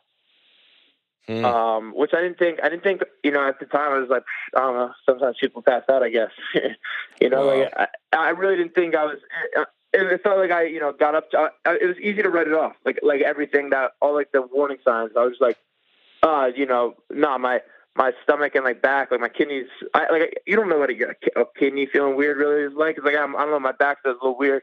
Maybe just 'cause I ate a lot of pasta, you know, trying to fuel up. Like how I passed out, but that's just because, you know, I got up too fast. I was a little lightheaded, whatever, whatever. Um, you know, but yeah, yo, rhabdo sucks. Like, all, like the the uh, my past week, like like from Saturday night to like Tuesday, I was in terrible pain. It's, what, what, it's, it's like it feels like it feels like food poisoning on your stomach and on your back, and like probably just like a little like a little worse. Like just constant, just aching, cramping, sharp pains. Now, if you were mentally committed to the fight, but you knew you weren't feeling one hundred percent, was there ever a point where you were like, I don't know if this was worth it before the fight? Honestly, honestly, in in hindsight, had I, like, in hindsight, yeah, maybe. I I, I would have said something to the doctors and at least, like, tried to get my levels a little better. Um, but, like, it, you know, hindsight's twenty twenty, but at the point, I was like, here here it is, we're, we're there. It's, you know. I guess like the excitement of like making the weight and then like the adrenaline of fight day. I I, had, I didn't know anything was wrong. I, I didn't know for sure that anything was wrong. You know, I I I didn't. It wasn't like like I said, the warning signs weren't glaring. It, okay, it was, just, it was kind of like under. Yeah. So you're out of the hospital, which is great. what is the recovery like after the hospital? And I guess my two-part question would be, number one, that, but two, are you now, like, for example, if you get heat exhaustion one time, you're susceptible to heat exhaustion much more readily in future times. So are you more susceptible to now kidney or other kinds of ailments as a function of what happened to you? No, no. Um, I so that's, I, that was one of the things I was big with, like asking the doctors, like, don't you know, going forward, or is there any long-term damage? Is there any? There, there's no, there's no problems. I what I need to do is I just will need to just monitor with like a doctor. Like I, you know, I have to go see a physician, see like a nephrologist, just just to make sure during like training camps when I'm going really hard that my levels are all good. Okay. Now, rhabdomyolysis, when the CrossFit getters or CrossFit athletes get it, they get it because they're doing way too much. Uh, Junior Dos Santos had it for a time as well, I believe, in one of his Cane fights, um, and he performed poorly as a consequence. So this, there's some precedent for this. Did your training this time, was it really different than previous times where you had ramped it up, or how different was it? No, it, it wasn't. I, I was doing, I would say this is a, the least overtraining I, I probably did in the camp. Uh, I, I'm a notorious overtrainer. Uh, I do like I do. I, in the past, I've gone you know probably too hard, but now I you know I've really you know t- I've taken to you know trying to be like a professional and making sure I get my the proper rest, and all that stuff. I so like I said, it was a real surprise. It was, I really it, it was crazy, man. I, I remember like like. I, no idea. I just, you know, I, I really had no idea. And it, and it wasn't like, you know, the, like the U F C, they have all the medicals, all the, everyone checking you. I, I, I, we all, you know, no idea. That was fine. They do a good job of trying to, you know, make sure everyone's healthy and doing all right. It was just, it was under the surface, you know. It was hard to, hey, but it really, shit, shit, it got exposed in the fight. It came That's, out. That is crazy. So how do you... How, okay, yes, you can get regular checkups, but from a training standpoint, do you have to switch things up? I don't mean leave camps. That's not what I'm saying. But I'm talking about the load right. or the way you periodize it. What has to change, if anything? I just think I just I just need to um, just pay attention to like my just pay attention to like my my kidney function. Just to, you know, do blood tests and uh, make sure my levels are, are all proper going forward. I, I really don't think it's going to be a, a big, uh, you know, have that big of an impact. I think it, it you know, it, it its impact has, has been had for the most part. You know, I had a shitty fight, fight that, you know, I I, I should have won.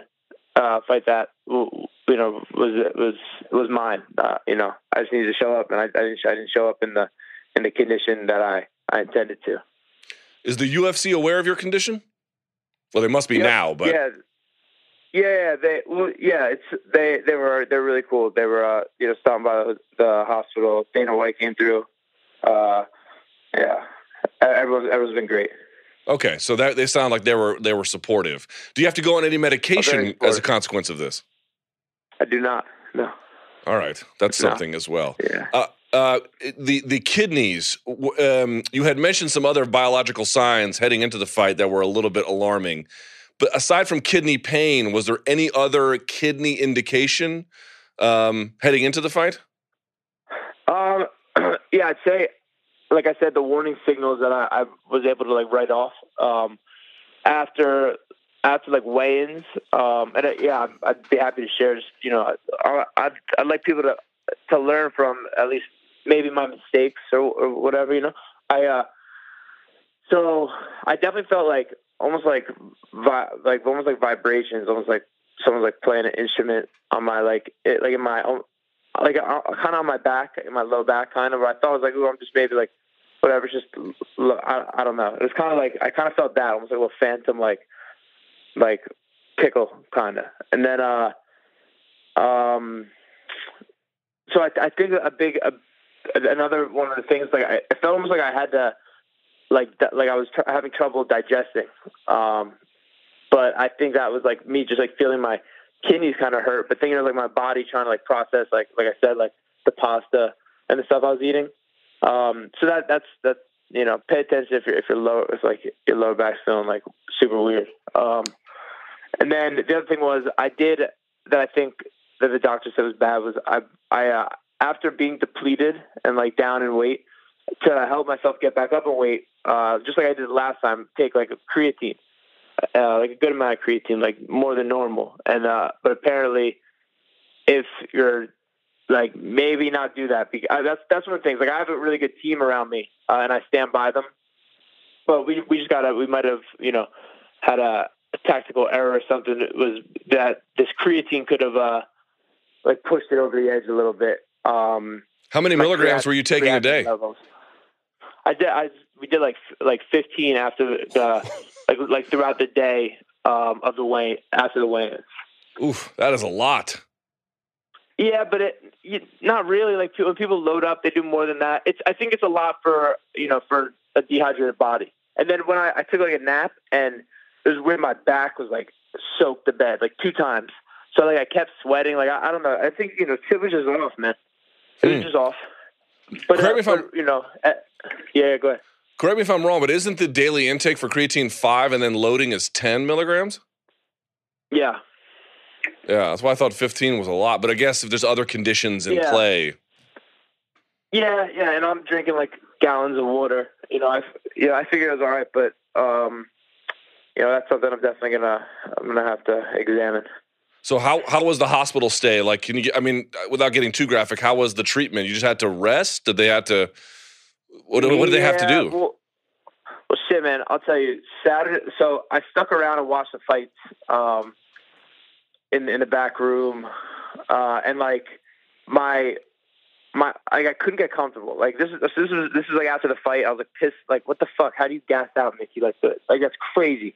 Like that's crazy. Like I even remember in the fight, like grabbing like uh, kind of Diego, like put him on the on the wall, and saying to myself, like in my head, to be like, what is going on with you? What do you do? Like. Let's go, Mickey Gall. Like, what what's going on? Like, I, I thought I was just gassing, and that that, that doesn't happen to me. You know, I, like I said, I train. It's my, you know, I obsess on coming in there top form. But uh, so after the fight, I'm chilling out there in the back, like kind of down, like what the fuck. But I also like I wasn't as depressed because like I knew my body straight up shut down. So it was, like it wasn't like I I left anything. I you know I I couldn't. So I'm laying back there, whatever. I keep derailing. Um. I'm lying in the back. I'm feeling like I can't get comfortable. I have like the pain in my stomach and my back, pain in the stomach and my back. I, I, you know, I try to eat a little bit. I, I throw it up. Um, I, you know, pain in the stomach and my back, pain in my back. Fights end. I'm like, yeah, there's something, there's something wrong. Uh, I think I gotta go to the.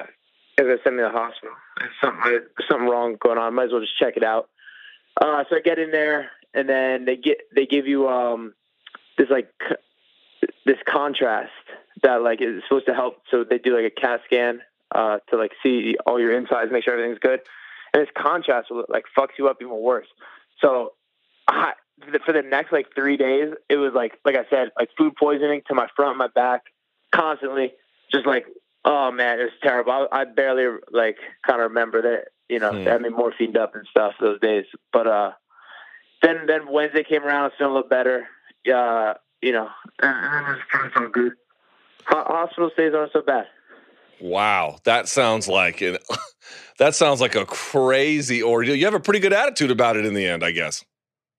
Yeah, man. You know, it's it's not bad, and, and you know, I, I'm fine. I'm I'm I'm I'm lucky. Uh, you know, every, everything's fine. I'm, I, you know, I, I still I still you know I I love this life. I'm I'm really really pissed and disappointed the way the the, the fight went, but.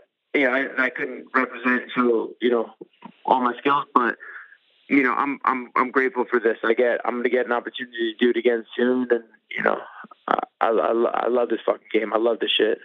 So, do you want another crack at Diego, or I mean, because I mean, even if it wasn't really you, you got you know he got you got stopped. So, do you want another chance at him, or do you want to move on to something else? Um, I'd I'd I mean, I'd love it if he wanted to. to do it again, but I'd, I'd be surprised if, if he, uh, you know, it's not going to, you know, I'd be surprised if he wanted to re-up that. I, I expect to be fighting a new, a new opponent. You know, it doesn't matter. Uh, you know, anyone's having seventy pounders, I'll, I'll show what I can do. Uh, when is it safe to get back in there? Um, I'll probably take like a, another like week or two off. Um, and I'll be back training. You're a savage, Mickey Gall. You're a savage. Thanks, I'd be taking I'd be taking months off, man. But that's why I don't do what you do. So, um, I guess so. Well, look, man, I am really sorry to hear you had to go through that. It, it did look weird watching it. I just didn't know if you were – I thought you were injured. Like you had turned an ankle and you couldn't do road work, and that's why you didn't have much gas. I didn't know what it was, to be honest with you. But. No, I, I worked I worked real hard on, on, on the gas, I, you know, because I knew Diego, that's – he's a – he's a you know, that that was – you know, he's like a stamina guy, all that. I just, you know, had some had some failing kidneys, bro. All right. Well, look, Mickey, get rest, get uh, get healthy again. It sounds like you're on the mend and on the, on the better side of things. I appreciate your time. I appreciate your candor, and uh, I look for a rejuvenated Mickey Gall next time you're out there, okay? Absolutely. Thank you very much. I appreciate it, Luke. Thanks for giving me the space to talk. Of course. My pleasure's all mine. There he goes, Mickey Gall. All right. Man, that is crazy. That is crazy, man. I don't even, I'm like a little bit speechless by some of those details. All right, let's go to our next guest. He is one of the top light heavyweights in the world. He's going to be fighting in his native Sweden in his next bout. There's a lot to discuss. Let's go to him now. Alexander Gustafson joins us here on the hotline. Alex, how are you? I'm good, thank you. How are you? I'm doing quite well. Thank you for making time for us. Let's get right down to it. You're taking on Anthony Smith uh, in your next fight back in Sweden. Let's start with Anthony. Why is he the right fight for you next? Uh, no, just fighting in whoever give me. Um, you know, he, he just had a fight. He's in shape. Uh, he showed some heart in his last fight with John. So I think it's a good matchup for the fans, and uh, and they will see. They will see a, a really good fight. You know, he he has some good good uh, skills on his feet and good good uh, grappling too. So I'm looking forward to it. What did you make of his performance with John? Uh, you know, I'm not the right guy to to, to judge him. When I, I just had a I just fought John and lost myself. So you know, it is uh, you know he just he showed he showed some heart, and he, he took some damage and just kept moving. So. You know, he's a he's a warrior, and uh, and uh, yeah, I can't, I can't wait to, to, to have him over and give the fans a, a really good show. So let's talk about the timing on this. You could have waited till summer, but this fight, if I'm not mistaken, is going. Well, it is a summer, I guess, June first. Is that the right time yeah, of you for between your last fight and this one? It's like six months or so. Sounds like a good rebound time. Yeah, it is. I actually wanted to fight earlier than. than than this, but uh, uh, this was just uh, this was just uh, yeah the, the next the next one for me. So you know I'm I'm I'm, I'm in training. I've been training for for, for, for a while now, and uh, uh, I had some time off uh, after the John fight, and uh, I, I, I just held, healed up, and and now I'm ready to go. And it's in my hometown too, so it can't be better than this. All the other shows has been just a success. So, yeah. How how are you feeling about how the uh, your your fight with John went? I realize it didn't go your way. Uh, now that you've processed it, when you look back on it, what do you think? Uh, no, it was a really bad, uh, really bad performance from, uh, uh, that I did, and uh, no, I, I just I wasn't myself really. I just went in, went in there and. Uh, You know, I try, I try to, you know, I try to just stay to the game plan and everything, but no, he just, he just found a way very, very early to, to, to neutralize my game and uh, and put me where he's strong, and uh, yeah, not so much more to say about that. I think you, you saw the rest. You saw. Yeah, but so you didn't psychologically beat yourself up over it. No, no, no, no. It's all good. So, hey, spot up, one second. Spot out. Ah, spot out. Spot out. Uh, just one second. Uh, one second. Sorry, sorry. It's okay. Mona, kan du komma snabbt? Hon har ont i munnen. Jag har en intervju här. Jag måste ta den. Sounds like an IKEA store. Yeah, sorry about that. No. that that's okay. Oh, okay, yeah. Where, where, where were we? Basically just that after the Jo- Jones fight, it didn't go your way, but you weren't too uh, emotionally or psychologically troubled with it in the end. No, I just I just hate to lose, but it's a sport, and John is, is the best guy out there, and and uh, yeah, it's just, I, I don't know. It's um, I think I could have done much better, but uh, uh, it is what it is, and, and uh, I just I just gonna take it as a man, and you know it's a sport, and. you know, even if you lost, even if I had my third title shot and I lost the, I lost the third one, I, I'm still not feeling bad bad about it or anything like that. Just, you know, you know, family moves, uh, life moves on. I got a family at home, so I'm just keep doing what I'm doing and take the next fight and the next fight after that, and and start from scratch a little bit. So this Smith fight, this is still for you the first step back towards a title opportunity. Absolutely, yeah, yeah. But with that said, I'm not even thinking about the title anymore. I've been, I've been thinking the title now for a very long time, and it's been just, it's just been a, a stressful thing for me.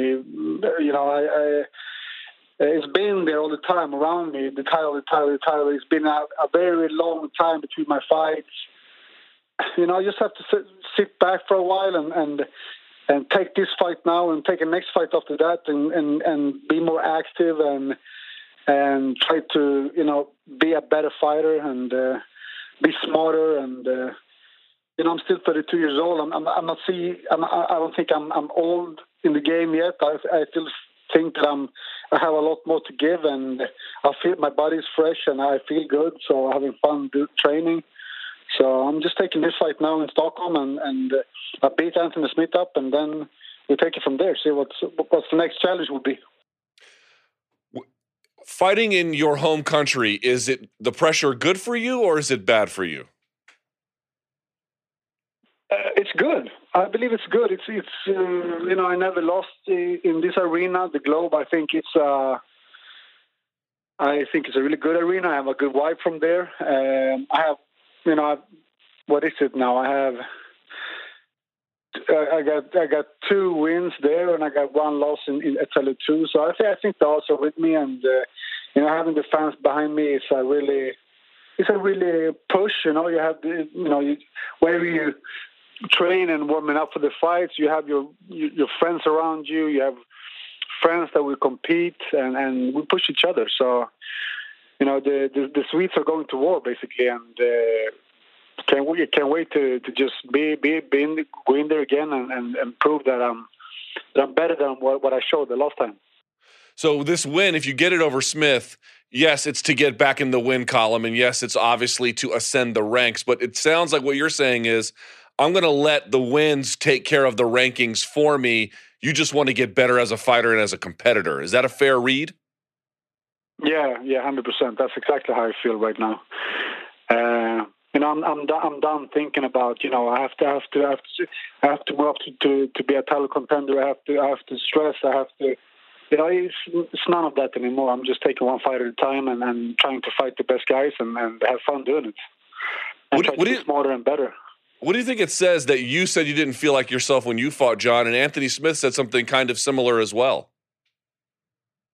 Yeah, well, I just didn't. I didn't perform like I used to. I didn't move my. I didn't have the footwork going, going, and I have no excuses. It's not that. It's just like, you know, it, it was. Uh, you know, I, I couldn't really. I couldn't really. After that, when he when he get, got me with that knee, I couldn't really, you know, find the rhythm again. I just, you know, I, I couldn't move like I did before, and I just had a lot of pain uh, after that, and and. Uh, Uh, I never had that type of pain in my, in my career before in a fight. I usually, of course, you have pain. You get you get shots from every, from everywhere, or, and and you get you get back. You just keep keep pushing. But I just he just stopped me right there, and and uh, I tried to kick. I try I tried to move, working with my footwork, trying to like kick him or you know attack, be explosive.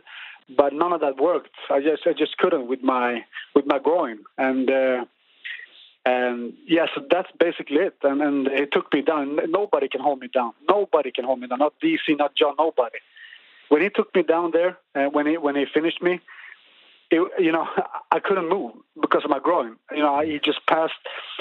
You know, he just went to half guard and just went up and did the crucifix stuff on me. And nobody does that to me. But I wasn't one hundred. I wasn't one hundred percent. I just felt that I had so much pain in my groin that I couldn't really get back into my rhythm again. And with that said, I don't use this as an excuse or anything like that. He did what he had to do to beat me, and John is the best guy out there. So, you know, I don't, I don't feel, I don't feel like I'm, I'm, I'm, I'm thinking about that loss nowadays. It is what it is, and I'm just moving forward now. Biggest challenge that Anthony Smith offers is what? Sorry? The biggest challenge that Anthony Smith offers. When you think yeah. about his no, biggest challenge is what? Yeah, yeah, he's a, he's a big hitter, and he has he, he has he has a lot of heart, and he has a lot of fights behind him, and he's very he has he's a guy with a lot of routine behind him, and it's it's going to be a real challenge, you know, and and I'm, that's what I'm doing is to challenge myself, and you know when I beat him, I'm going to just move in the rankings. If I don't beat him, if he beats me, then I, maybe I don't have it anymore. So so I just take it from there. Are you surprised by his quick turnaround? That it, you mean that he comes back and fight again? So yeah, like quick, so, so soon. Yeah. Uh, well, he's in shape, and uh, he feels like I feel, like you know, like he's uh, he just lost, and he wants to prove that he's better than than than what he showed, and he just want to get back to. Back to, to fighting and, and win again. So so he's I think he's very he's in shape, and I think he's he's ready for this, and, and he's ready to, to fight me, and he wants to beat me. So so I understand him totally. Well, we could talk to you forever, but we're a little bit short on time. Alex, we really appreciate it. It'll be June first at the Ericsson Globe Arena in Stockholm, Sweden. Can't wait to see it. Gustafsson versus Smith, the headlining bout for U F C Fight Night one fifty-two. Thank you so much, Alexander. Talk to you soon. Thank you. I appreciate that. Thank you. All right, there he goes. The great Alexander Gustafson. Really looking forward to that. Man, could have talked to him forever, but, uh, well, all in a day's work, I suppose. Okay, so how about this? We really appreciate you guys tuning in. Thanks to all the guests who stopped by and to everyone else. Uh, again, keep sending those tweets using the hashtag The M M A Hour. Keep calling us eight four four, eight six six, two four six eight. We really appreciate you guys tuning in. And until next time, stay frosty.